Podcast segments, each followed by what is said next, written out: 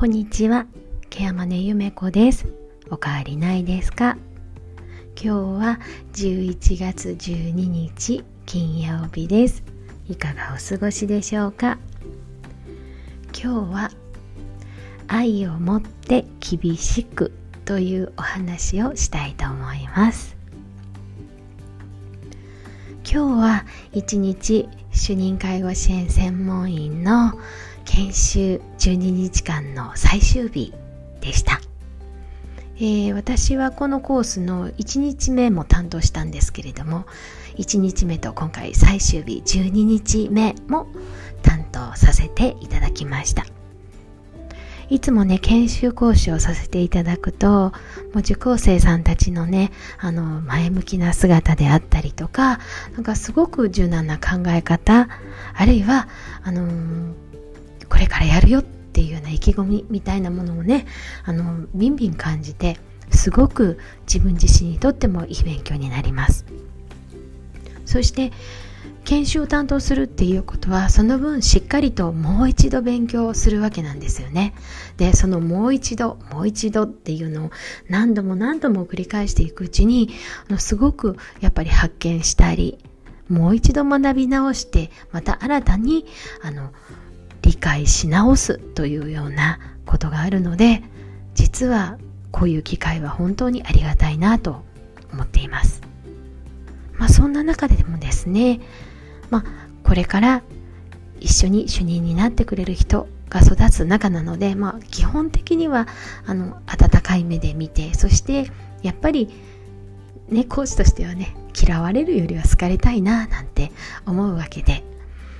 そういう姿勢でいつも笑顔を絶やさずにと努力はしているんですけれども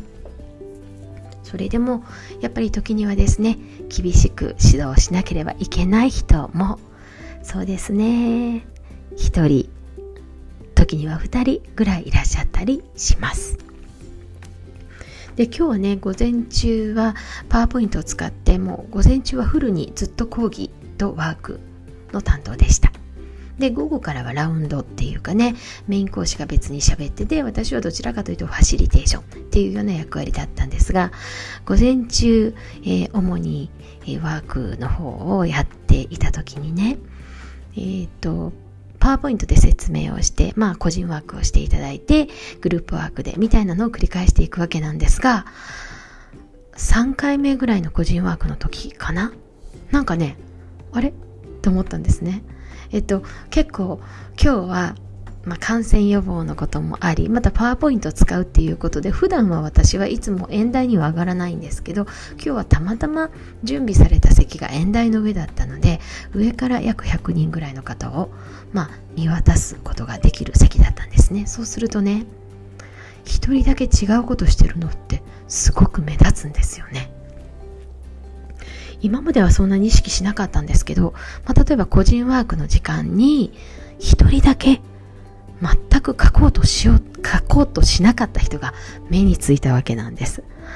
あ、こういうことなんだなって思ったんですね。あの、本当に全員が同じ仕草をしている中で、ほんのちょっと違うことをしている人ってすごく目立つんですよね。例えば、研修中、まあ、法定研修なのでね、基本的には、あの、スマホはカバンの中に入れて電源オフにしてとかマナーモードにしてくださいね。そしてあの研修中は出られませんよ。まあ、メールも打てませんよみたいなスタンスなんですが、まあ、中にはねあのもうどうしてもちょちょっとこっそり触ったりする人もいるみたいなんですね。でそういう人を結構なんかシビアに見つけられるんですよ。でどうやって見つけるんだろうなとこちらから見て例えばあ見えてるっていうのであればわかるけどなんでそれがすぐにタイムリーに見つかるんだろうなって思ってたんですけど今日新たに分かりました。やっぱりみんなが同じ行動をしている中で一人だけ違う行動をしているとその人って際立って目立っちゃうんですよね。まあ、なのでね、えーと、一応まあしばらく様子を見てたんですけれどもちょっとあんまりにもうんなんか全然書いてないなと思ったので、まあ、ラウンドするようなふりをしてそばに行ってかけてますか？っていうことでお声掛けをさせていただきました。まあ、その方はね、実は、あの、わからなくって止まっていたりとか、サボってやっていたんではなくって、実は最初のワークの時に、全部実は先々やってしまってて、まあ、全てワークが埋まっていたっていうのが実情でした。うん。あ、全てやっちゃったんですねって言うと、あ、そうなんです。っていう回答だったんでね。まあでも今日はね、あの研修なのでね、一緒にやっていきましょうね、なんていうあのお声がけだけで終わりました。はい。で、えー、まあ午前中の部はねそういう感じでよかったんですけれど午後ラウンドしていた時にね、まあ、グループワーク中のラウンドだったんですけれどもなんかねあのグループの中で一人だけすごくこうどういうのかな他の人の意見を聞かないでどんどんどんどんもう自分の意見ばかりを主張するような人っていうのがやっぱ目立ってしまいました。これもねまた不思議なことでいろんなグループ今日は18グループぐらいあったのかな。そんな中でねやっぱりあここのグループちょっとちょっと違うなっていうのが空気感で分かってくるんですよね。そうしてそばに行ってそのグループの様子を見ているとやっぱりあの女まあ、あの6人ぐらいいたんですけど、まあ、1人がずっと喋っててずっと進めててであとの5人はなんか下を向いて黙っちゃってるみたいなね感じだったりなんとなくつられてうなずいてる人がいるって形なのでで一応ワークシートを見ると残念ながら全員のワークシートが真っ白だったんですね。そして仕方がないので声をかけさせていただきました。進んでますか？って言うと、いや、そうなんですけどね、ここがわかんないんですよ。っていうふうに、あの、まくし立ててた一人が語り出しました。で、えー、話を聞いていく中で、いや、そういうことを書いていくんですよっていうこと。えー、でもそれは話したんですけどねっていうことで、全く人の話を聞こうとされない方だったので、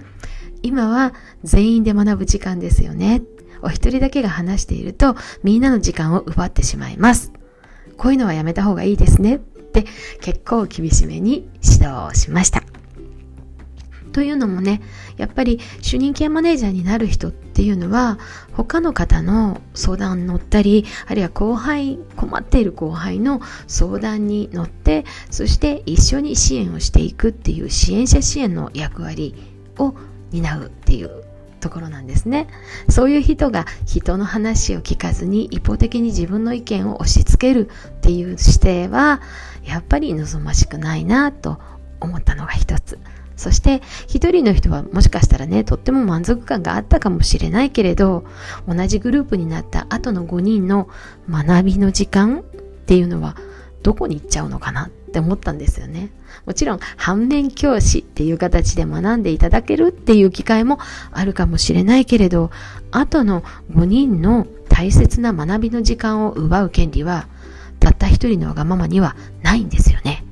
なので、ここはあの結構厳しめに指導させていただきました。まあ、その後はそのグループもスムーズにグループワークに入れたようなので、まあ、なんとか事を泣きを得たのかなとは思っています。